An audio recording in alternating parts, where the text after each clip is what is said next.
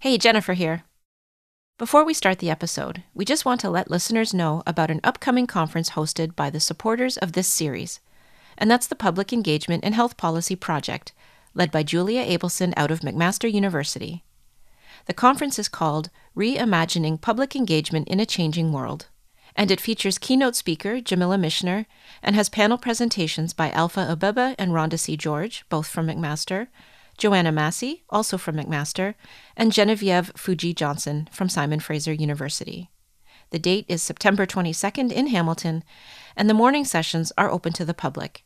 Both Emily and I will be there all day, participating in and recording some of the proceedings. You can learn more and register at engagementinhealthpolicy.ca.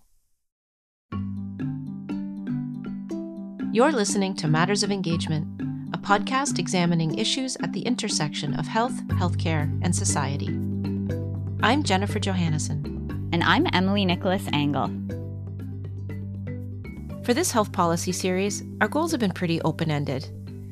I guess we could say that at the core, we're interested in better understanding the relationship between the public and health policy. But of course, that's very broad, almost so broad that we kind of have our pick of topics. For example, we could look at how health policy affects individuals and communities.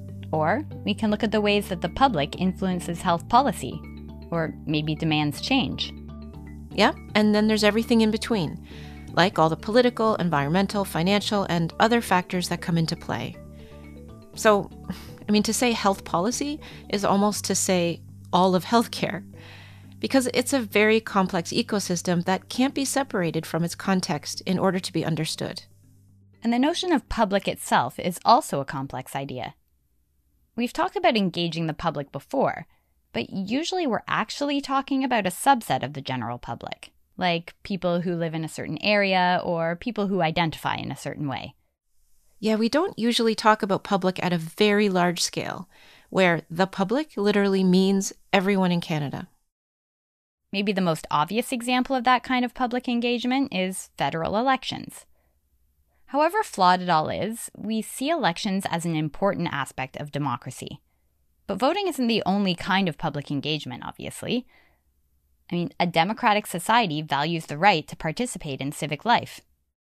Yeah, and in Canada, we have all kinds of shared social and community services, like education, healthcare, policing, community services, all of the things that make up our ideals of Canadian society. These are some of the areas where people like to volunteer as an expression of that right to participate. Sometimes that participation is very local, like volunteering at an event or even running for school council.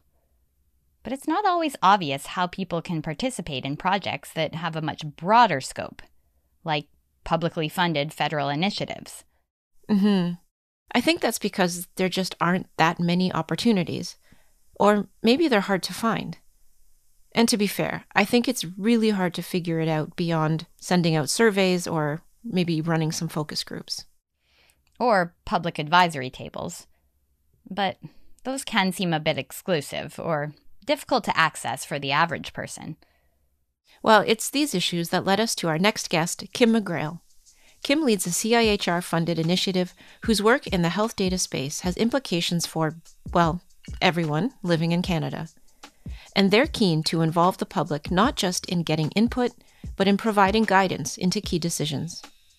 And it's not so easy to figure out.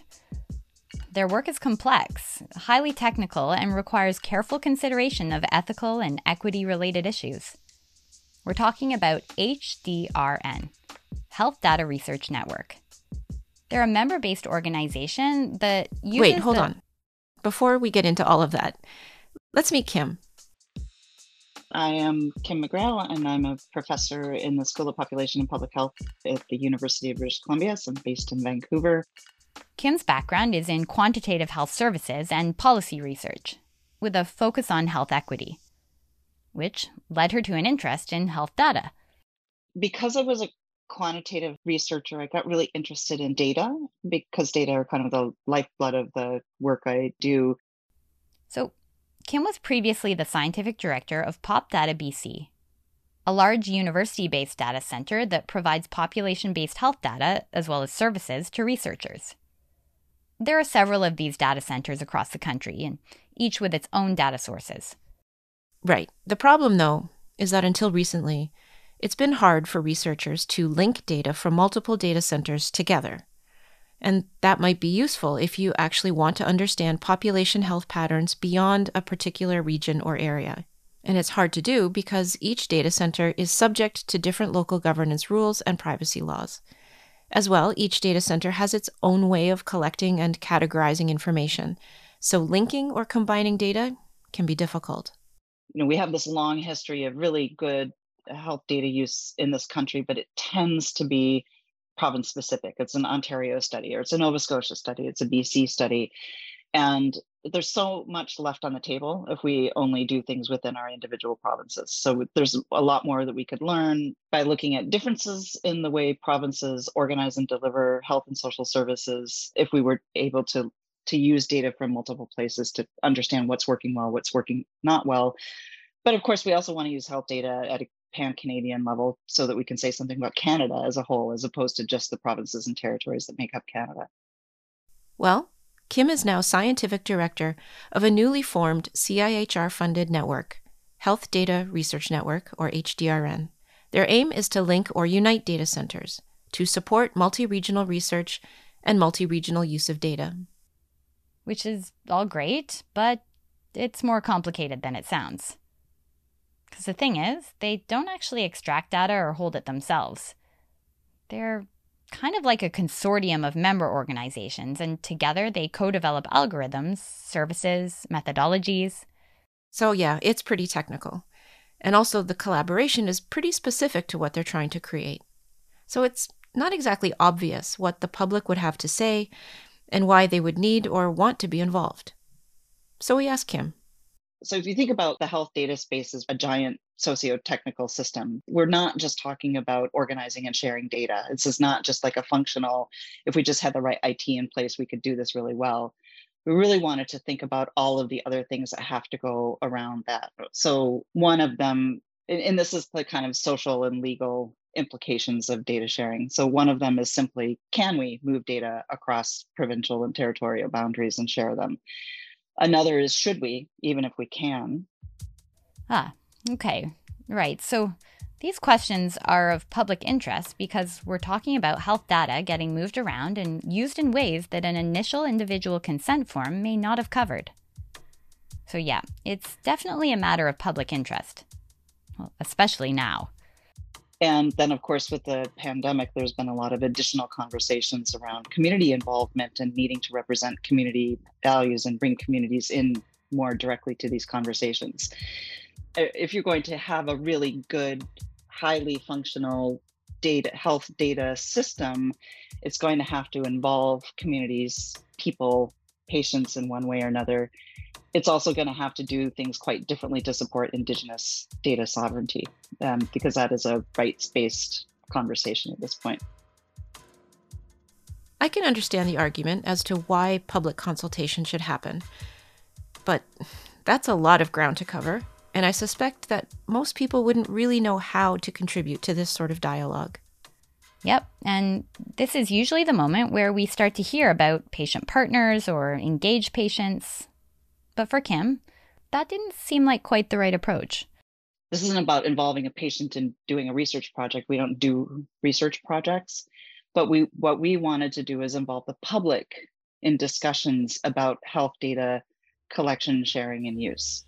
So we've established a public advisory council, which is um, still kind of formulating and evolving, but the idea. Okay, so actually, this part is fairly common. HDRN has a public advisory council, which is made up of interested members of the public. Now, it was a little hard to pin down exactly what they do, but as Kim said, they're in the process of figuring it out. It will be interesting to see what sorts of things they're eventually involved in. Kim mentioned that they're shifting the role of the council to become more of a governance group and not a working group. So we don't expect these people, the, the people on this council, to be the ones that give us all the answers and do all the work related that we need uh, to be have involvement from the public, uh, but they can help us either, you know, in some cases do things, and in other cases uh, direct us to needing to have a, a broader engagement or involvement somehow. Kim gave an example of what that broader engagement might look like, describing one of their white papers. To work on a health data social license white paper. And what this really is about is not a definitive answer about what is acceptable, but looking to what the literature already tells us about public expectations, attitudes, desires, ambitions related to health data, and then taking that to a broader group of the public to ask, what do you think of these requirements? Do you have some additional requirements? What are the absolute minimum things we have to think about when we're talking about, again, collecting, sharing, using health data? So it is, again, the Public Advisory Council is a, a, a bit involved in that and helped us shape that, but it's reaching out to a broader group to to get those on his ambitions requirements uh, identified. So what we did is a, a, review of the literature of all sorts of other focus groups, deliberations, surveys, and things that have been done with the public about expectations and desires around um, health data use. And we categorize them into, you know, things around governance, things around sharing, that sort of thing. And I think we found something like 40 or 45 of them. And, and this group now has expanded that list to something like 85 essential ingredients so there's lots of um, there's lots of commonality and, agreement but there's also lots of places where people really there isn't obviously just one voice and one view um, and it's a complex space there's not you can't boil this down to having three rules okay so you can tell they're really focused on process and working things through slowly and iteratively which is why the conversation turned to deliberation as one of their modes of engagement the complexity of the issues and decisions that HDRN is grappling with calls for this kind of in depth and nuanced approach to involving the public. Right, so let's not go off on too much of a tangent here, but maybe some further context is helpful. The health and healthcare data that Kim has been referring to so far, the kind collected by the various data centers, it's known as administrative health data it's the data that's been de identified so that any one data point can't be traced back to a person. That reflects aggregate information like hospital admissions over a particular time period or the number of treatments and tests for a particular condition, stuff like that. Mm-hmm. And it's collected by government funded organizations like provincial healthcare systems, research institutes, universities, funded research projects. But of course, the health data space is rapidly changing in terms of where data can be collected. It's not just government funded organizations. Think of tech companies with their apps and devices. So there's so many more things that we call data now, so many more different ways to collect data, so many things that could inform health that we haven't necessarily traditionally thought of as healthcare data. So this is not just about the services you receive in the system. It might be your grocery shopping patterns or your Fitbit monitoring information, all sorts of other things that could uh, influence health and, and well being as well. Yeah, this might be where, for most people, their ears will perk up. There's a lot of concern right now about the privacy and use of that kind of personal data. There's also been obviously enormous change in technical capabilities, computers, and their ability to store data, to process it, to do all sorts of addition, new kinds of analysis, and so on. So this this space that we're working in is complex, changing quickly, and then made more complicated by things like Cambridge Analytica and high profile cases where people see that their data are being used in ways that they don't want or they don't expect and so we, we feel that the, the deliberation approach is really important because that can get at areas where people disagree and more importantly areas where you really need to make values based or normative decisions about policy. There's not an empirical model we could create or information we could collect that we could derive like the right answer to something. These really how we use data, how we collect data, how we share it, how we tell stories from data, those are really fundamentally at some point about values, principles, ethics. I guess the thinking around this is that where you're in those spaces, you really need to have public involvement because it's not for politicians or people who happen to be in power to make all of the normative, all the values based decisions that we need to make around this. Yeah, so these points are all compelling reasons why the public should be invited into these sorts of policy making spaces. But I'm always kind of skeptical. I mean, often there's talk of robust engagement, but in the end, it's just some kind of survey or maybe a discussion among volunteers that doesn't really go anywhere. Mm-hmm. And for Kim, engagement shouldn't be a hollow exercise that just looks good on paper but doesn't yield substance. So deliberation may be the approach that gets them closer to the guidance they're looking for. Plus, I think it's seen to be more in the spirit of democratic participation than typical patient engagement activities, including patient partnership. Yep, and we chatted a bit about different models of engagement, usually represented by a spectrum or a ladder, indicating different levels of patient or public contribution and sometimes showing where decision making power lies. For Kim, deliberation sits at the far end of the spectrum, where there's a high degree of participant empowerment. And in my mind, when we're deliberating in the health data space, a deliberation is really about trying to be way at that right hand side of the spectrum or the top of the ladder. It's about saying your advice, your policy opinions are going to actually feed into decisions about how we're going to run data systems. So it's it's not informing for sure. It's not consulting. Okay, so then the next question is what what does that mean? Who's involved? What's a deliberation? Yeah, good questions. Deliberation is a a very particular kind of model of engagement. The way we have done these is that you actually convene people over four days. So it's two different weekends, two days, two weekends apart. So you spend quite a lot of time with a group of people. It's usually 25 to 30 people. And you try to get as diverse a group in the room as possible. And with the intent that this is very much participant driven. At the end of it, we want policy advice from this group, but it's in their language. So the facilitation is quite different from facilitation of other kinds of things. You're not trying to drive people to consensus. What we were really trying to do is get as wide a, a set of opinions on the table as possible. And then you have large group discussions that try to say, we're a diverse group with varied opinions, values, attitudes, beliefs. We are not ever going to be anything other than that, especially in a country like Canada. There's not, we're not going to come to agreement on lots of things, but we do want to find ways of living together. So, given that we have this diversity, what are the rules of data use that would allow us to live together comfortably? And that's the kind of policy advice you try to draw out. Oh, I bet the discussions were fascinating. Yeah, but I also bet it was a bit messy. I mean, even for straightforward meetings, it's hard to take accurate and complete notes.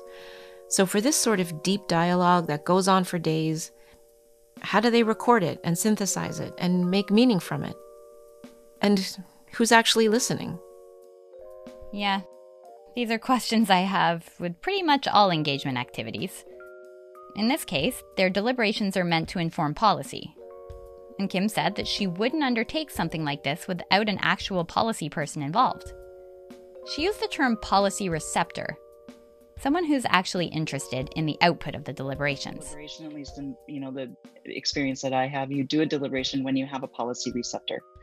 So it is when you very explicitly have somebody who's interested in hearing the results of the deliberation you're going to do with the public. And that's partly because you do want to have the influence on policy, but it's also reflects respect for the people's time that they're going to be putting in into the whole process and wanting to be able to assure them that it is time well spent not just as an academic exercise or not just you know for the fun of really meeting a really interesting group of people who might not meet otherwise but really to try to inform policy so so then we develop the questions with our policy receptors as much as possible so that we're addressing things that are actually of concern to them or interest to them at the time and then we also invite them to um, participate and observe the deliberation itself. Yeah, that's pretty cool. Kim said for the sessions they ran, the policy receptors were there for the entire time. I imagine it was useful to hear the discussions firsthand. I think one of the things I consistently hear back is how impressed they are with the depth, the, the level, and the uh, just just the the kind of conversation that actually happens in that space, things that we were able to do in those four days. And speaking of conversations, we asked what the group actually talked about.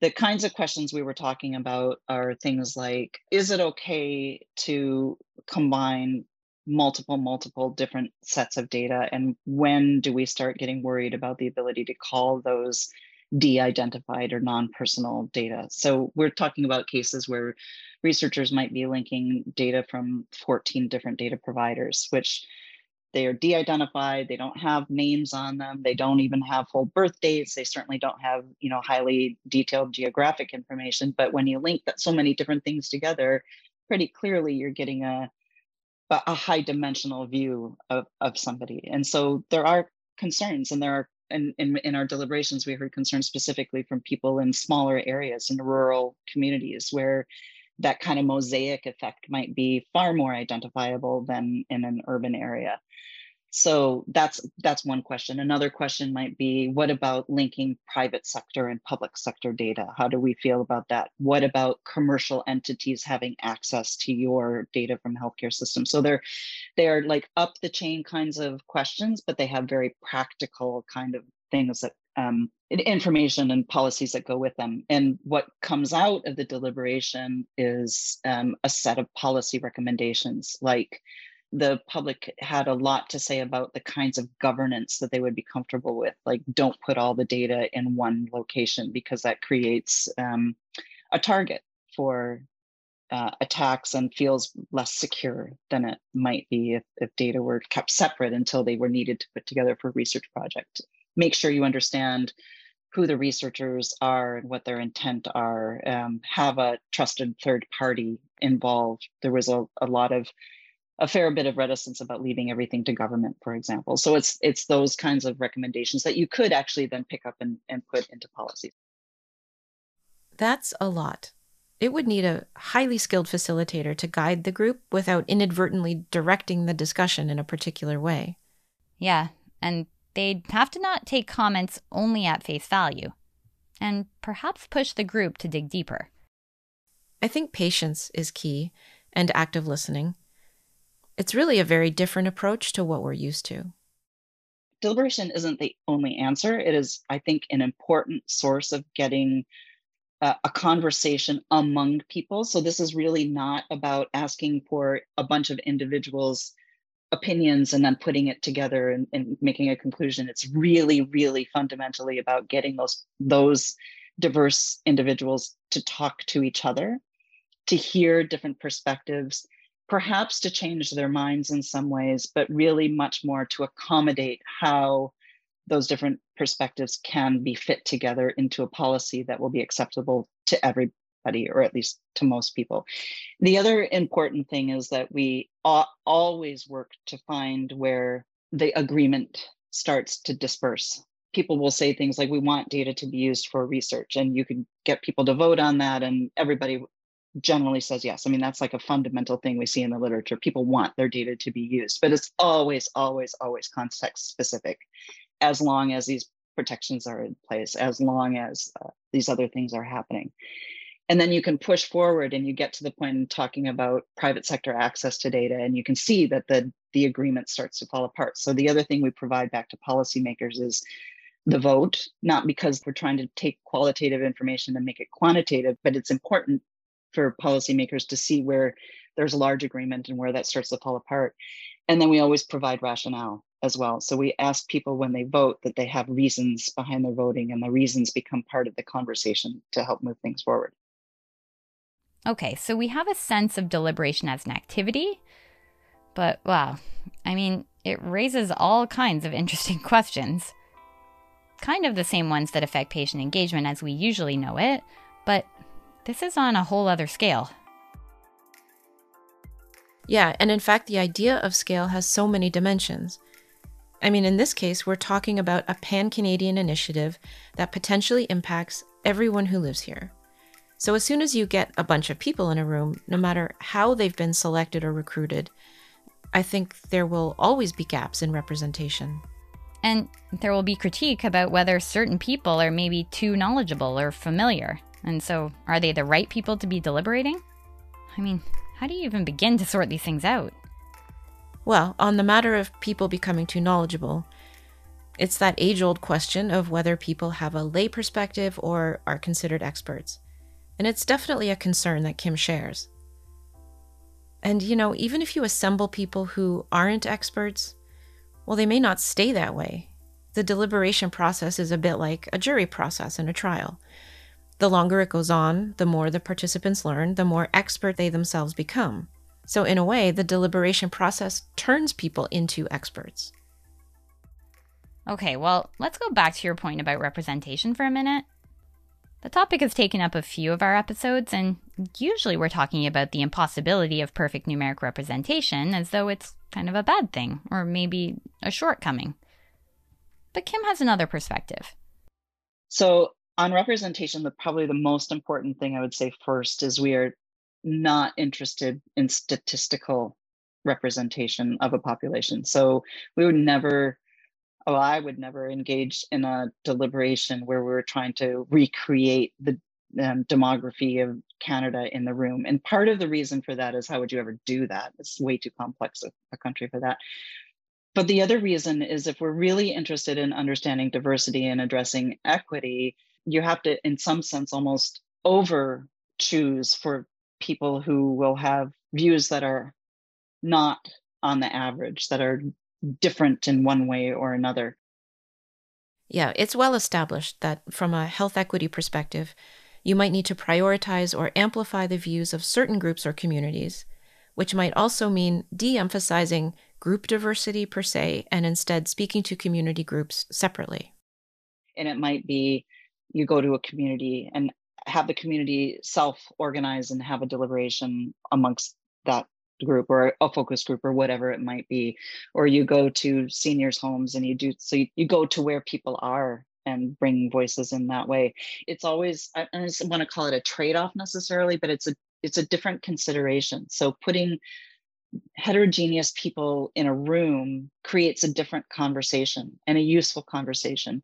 Having community or population focused deliberations or conversations where it might be more homogeneous but has its own advantages and brings its own kind of fruitful nature as well. To me this is part of the interesting complexity is that there is not ever going to be a single answer where we you know the right way to do engagement is to have this kind of group or that kind of group. I think it's it has to be an ongoing process you know, we could really hear it in this conversation just how complex it all is. To think about engagement at this scale. Sure, there's the logistics and tactics and so on, but it's also complex conceptually. It just seems insufficient to use ideas from patient engagement and simply expand on them.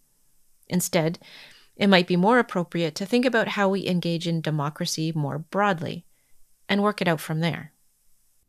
Yeah, well, it's a question on Kim's mind for sure. And the questions she raises really highlight the difference between patient engagement and public engagement at a pan Canadian level. I'm just going to admit that this is part of why I hesitate so much with some of the language I'm I'm using and so on because I work very much in the health data space, but it is really difficult for me to separate this completely from basic conversations about what we want out of society and what does democracy actually mean in practice and just always this space that you think is kind of contained but when you start talking about public engagement it becomes this much much bigger conversation about the relationship between people and governments and so on. So it's it's really hard to kind of keep your hands and i find hard to keep your hands around the uh, around the, the topic area in a very interesting way but it kind of involves all of these other things so Obviously, Kim and her team are not the only ones thinking about these issues. Kim referred to other kinds of public advisories, like one in Paris. I'm quite attracted by some of the more recent developments like in Paris where there's they've they've set up a citizens assembly to advise the city government of Paris and they have given that citizens assembly two kinds of power one is that they they can provide recommendations directly to the political layer, the, the actual municipal governors. So they're not working through staff. Their recommendations go to, directly to the politicians. They also have the authority to call for deeper public engagement. So if there's an issue that comes along, and instead of giving ad- advice directly to municipal governors, they can say, look, you need to go and talk to the public more broadly. You need a survey or you need to more engagement. So that kind of dual role, I, I find uh, compelling, though I, I don't know that we know how effective these things are yet. This was an interesting example, but let's save our comments on this until a bit later in the episode. It's less about deliberation exactly and more about the potential role of the public in governance more broadly. Okay, so before we wrapped up, we wanted to ask a couple of lingering questions. Yeah, one was kind of about representation, but also about this idea of replicability. Regardless of the tactics or the format of any proceedings, the people assembled in a deliberation are always going to represent a particular place and moment in time. Another group with different people, maybe even convened at the exact same time, would probably deliver different outcomes, no matter how consistent you tried to be. So it raises some interesting and maybe confounding questions. If you know you're going to get a set of outcomes that's particular only to the group you've gathered, well, what do you do with that? Should you do the same deliberation multiple times? And the question that always that comes back from the theorists around this is what would you do with that if you got different answers and you have to understand that when you're doing a deliberation you've picked 30 people there's a character to the conversation it goes in a particular direction and of course you're going to get at least slightly different you're not going to get the exact same policy recommendations if you ran a deliberation twice. And I, I don't think we should apologize for that that's reality. Yeah fair. Okay so i had one more thought as well. You know the term wisdom of the crowd it's a theory that assumes large crowds are collectively smarter than individual experts. And I think the same is sometimes said about patients or people with lived experience, that they collectively know better than experts. But the thing is, I don't actually think crowds are usually all that wise. We've seen crowds do and say terrible things, and popular views can easily land on the wrong side of history. Yes, we mentioned this to Kim. She's also cautious, but thinks the crowd can be managed. The wisdom of the crowd thing, I, I would be careful about though, because think about if we had done a deliberation about equity, some aspect of equity three years ago, and we did one again now. Oh, I'm guessing you would get a different answer because of the experience of the pandemic, because of the some some of the conversations that have happened since then the crowd itself can change and the wisdom of the crowd itself can evolve over time. In fact we hope that that's what i mean if we think about that arc of history and progress and so on that's what we hope is going to happen. So i think that part's fine. You do have to manage that a, a bit in the sense that a deliberation is not then a recipe for action. It is an input into policy decisions so I guess one way to look at it is that the crowd gives a kind of temperature read of what the public thinks and wants, which is different, of course, from subject matter expertise. And Kim's clear on that distinction and offers some insights on why she thinks it's important to have both. If we have ongoing public involvement, it's about holding people to account for the way that we want our society and some of these public, big public decisions to be run. So, on the question of expertise, again, this is something we talk about a lot in our research group and very, very explicitly describe to participants in deliberations that we are not trying to make them into mini experts. It is not subject matter expertise that we're looking for. And in fact, if something could be settled with subject matter expertise, it's probably not a great question for deliberation, right? So you wouldn't take a question to the public about should we use X technology or Y technology to pursue something? Because that clearly is a question that somebody with X, uh, some who knows something about those technologies should be able to answer. If we've got the right principles from the public about what it is we're trying to achieve. So, is this a replacement for expertise? Absolutely not if we're plugging the public involvement into the values based decisions that we make on a day to day basis about what to prioritize um, and how to do things. So then that gets to the um, what is the expertise that deliberation or other public participants bring? And that is, frankly, the expertise of being a person in society, a community member with multiple identities, multiple engagements and involvements, and a whole history of being in those spaces and understanding your own experience, but hopefully having some empathy for other people's experiences too. Okay, so let's bring this full circle. We open with some thoughts about the nature of engagement when we're not really talking about patients or communities, but rather the public. And in this case, the whole public. In Canada, anyway. That distinction is important because we're now moving away from local or targeted issues affecting stakeholders and instead talking about much broader ethical and values based questions that affect society and how we might all agree to live together. Sure, but I also don't think we can just leave it at that. Should we think of society as just a bunch of individuals living beside each other and making agreements? I mean, I guess that's one way to look at it. But if health equity is a priority, then we have to also account for the fact that not everyone experiences health and healthcare equally and that even well intentioned efforts to serve the public often leaves certain groups and communities out in the cold or worse off. So, yeah, we can talk about all the people in Canada, but I also don't think we can leave it to the wisdom of the crowd to determine how to best serve everyone. No, that's right. And I think that's one of the things that Kim and others grapple with the complexity of trying to capture and reflect the values of a population while also trying to bring to light the conditions and experiences of particular communities from a health equity perspective. We haven't generally thought about the use of large data sets as being something that needed to have patient or community involvement.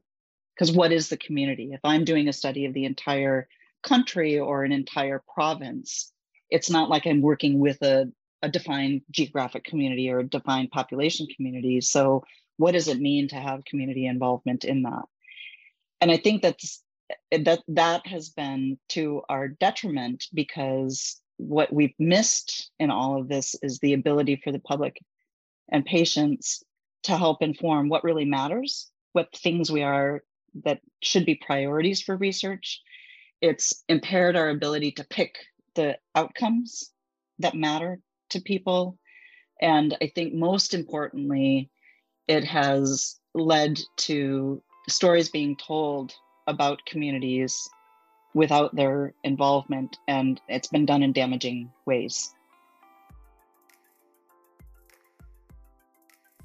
Hi, Emily. Hi, Jen. Hey, so right off the top, we should be clear that even though we talk mostly about deliberation with Kim, it's not the only approach HDRN uses to engage and inform the public. Right. This is just something we haven't talked about before, as it hasn't crossed our paths much. But even after this conversation, I feel I've gotten only a tiny glimpse of something much larger and more varied. With Kim, we talked about one kind of approach that was specific to HDRN's needs. But deliberation isn't just one thing. The term deliberative is used in all kinds of ways. There are more formal sorts of councils, like citizen juries, which meet to deliberate on key decisions at city or state levels. There are also deliberative methods and approaches that kind of fall into more of a qualitative research category. And sometimes the word is just used to describe an in depth discussion or dialogue. It can be sort of a catch all term, and each time you really have to look closely at what they mean. Well, it was interesting hearing about the experience at HDRN, and I can see how it's a good way to uncover a diversity of ideas and views. Not just to make a list, but to actually reveal motives and rationales and beliefs the reasoning behind people's desires and preferences. Yep, but there were some aspects we didn't get to, like recruitment and selection. We decided not to go deep into logistics in the conversation, but I do find myself curious about how people were selected. I mean, but in the end, it's so interconnected with not only questions of representation, but also outcomes. Or maybe more specifically, the legitimacy of outcomes. Huh. Yeah, so say more about what you mean by that. Yeah, well, I, I think it's just it's easier to grasp something like voting. Majority rules, or say 60% of the people preferred option X. When things are tangible in this way, like it's clear how the process leads to the outcomes, they're likely to be just seen as more legitimate. Because deliberation is a more complex process and probably quite opaque to anyone not involved, well, I do wonder how much confidence the general public would have in findings that have had to be interpreted, where the process doesn't map so directly to the results. Yeah, I know what you mean. Kim said that they're not aiming for statistical representation, which is reasonable. But then, how do you account for those whose voices aren't included? And regarding outcomes, well, I mean, you can leave a deliberation with a whole bunch of divergent views, and it will give a sense of people's interests and concerns, but it's only those particular people. There is full acknowledgement that outcomes aren't expected to be the same across groups. That's the nature of the method, and I agree with Kim that there's no need to apologize for that. But yeah, all of these complexities raise questions about whether deliberative processes are any more or less on the far end of the spectrum than other kinds of group based engagement activities. Yeah, I'm not sure we're getting to power sharing with deliberations, but I can see how the experience is more participant directed and therefore perhaps more empowering. They spend a lot of time turning things over and discussing the ins and outs, looking at all the perspectives and hearing each other out. Even though it's facilitated and it's likely not everyone will be completely satisfied with how things turn out, I think people at least feel more in control of the messaging than, say, a typical co design exercise. And I mean, again, it's the process itself and how people feel about it that's a key aspect of these deliberations. It's not just the outcome or the final decision. It's definitely a more sophisticated endeavor, like you said, more in depth and lengthy. And I think the potential for deliberation to actually generate useful insights is much higher than some other forms of engagement. But, you know, of course, this doesn't let it off the hook. Many of the same critiques apply, including some of our open questions about recruitment and selection. Yeah, and we also have to remember that there's not a straight line between deliberation and policy decision making. It's a dotted line, along with all the other dotted lines, like politics and economics, science and technology itself. People can want certain things, but it may not even be possible. Well, and one last thing on this point Kim mentioned they're actually aiming to capture where agreement falls apart. And some of those things just aren't going to be reconcilable. And ultimately, policymakers have to make decisions, which will leave some people disappointed. Yeah, it sounds a lot like life in general. Yeah, I know. Anyway, can we return briefly to the Paris example? Can you just read out quickly how it's put together? Uh, yeah. Okay.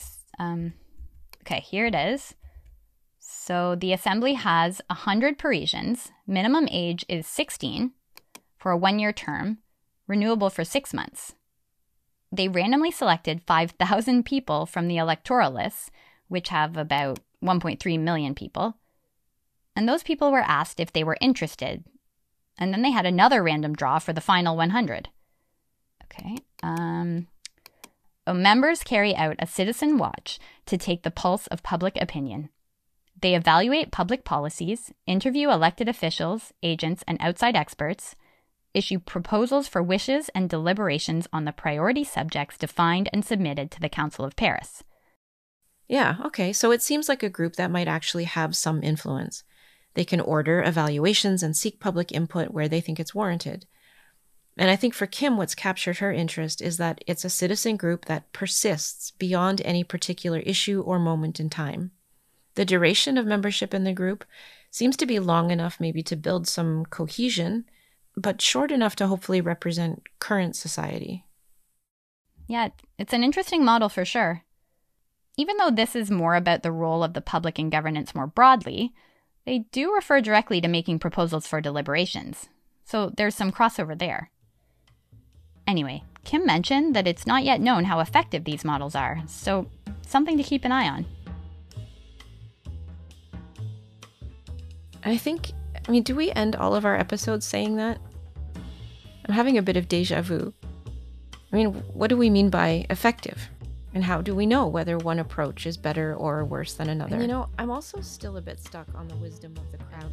I also just don't know that okay, let's close off there. Thanks to Kim McGrail of HDRN for participating in this episode. Don't forget to check the show notes for links and a transcript.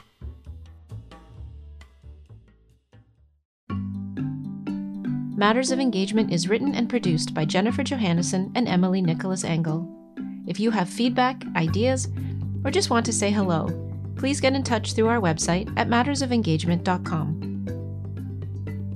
This series is supported by the Public Engagement in Health Policy Project, which promotes research, critical reflection, and dialogue about engagement issues that have a health and health policy focus. Learn more about this Future of Canada project at engagementinhealthpolicy.ca.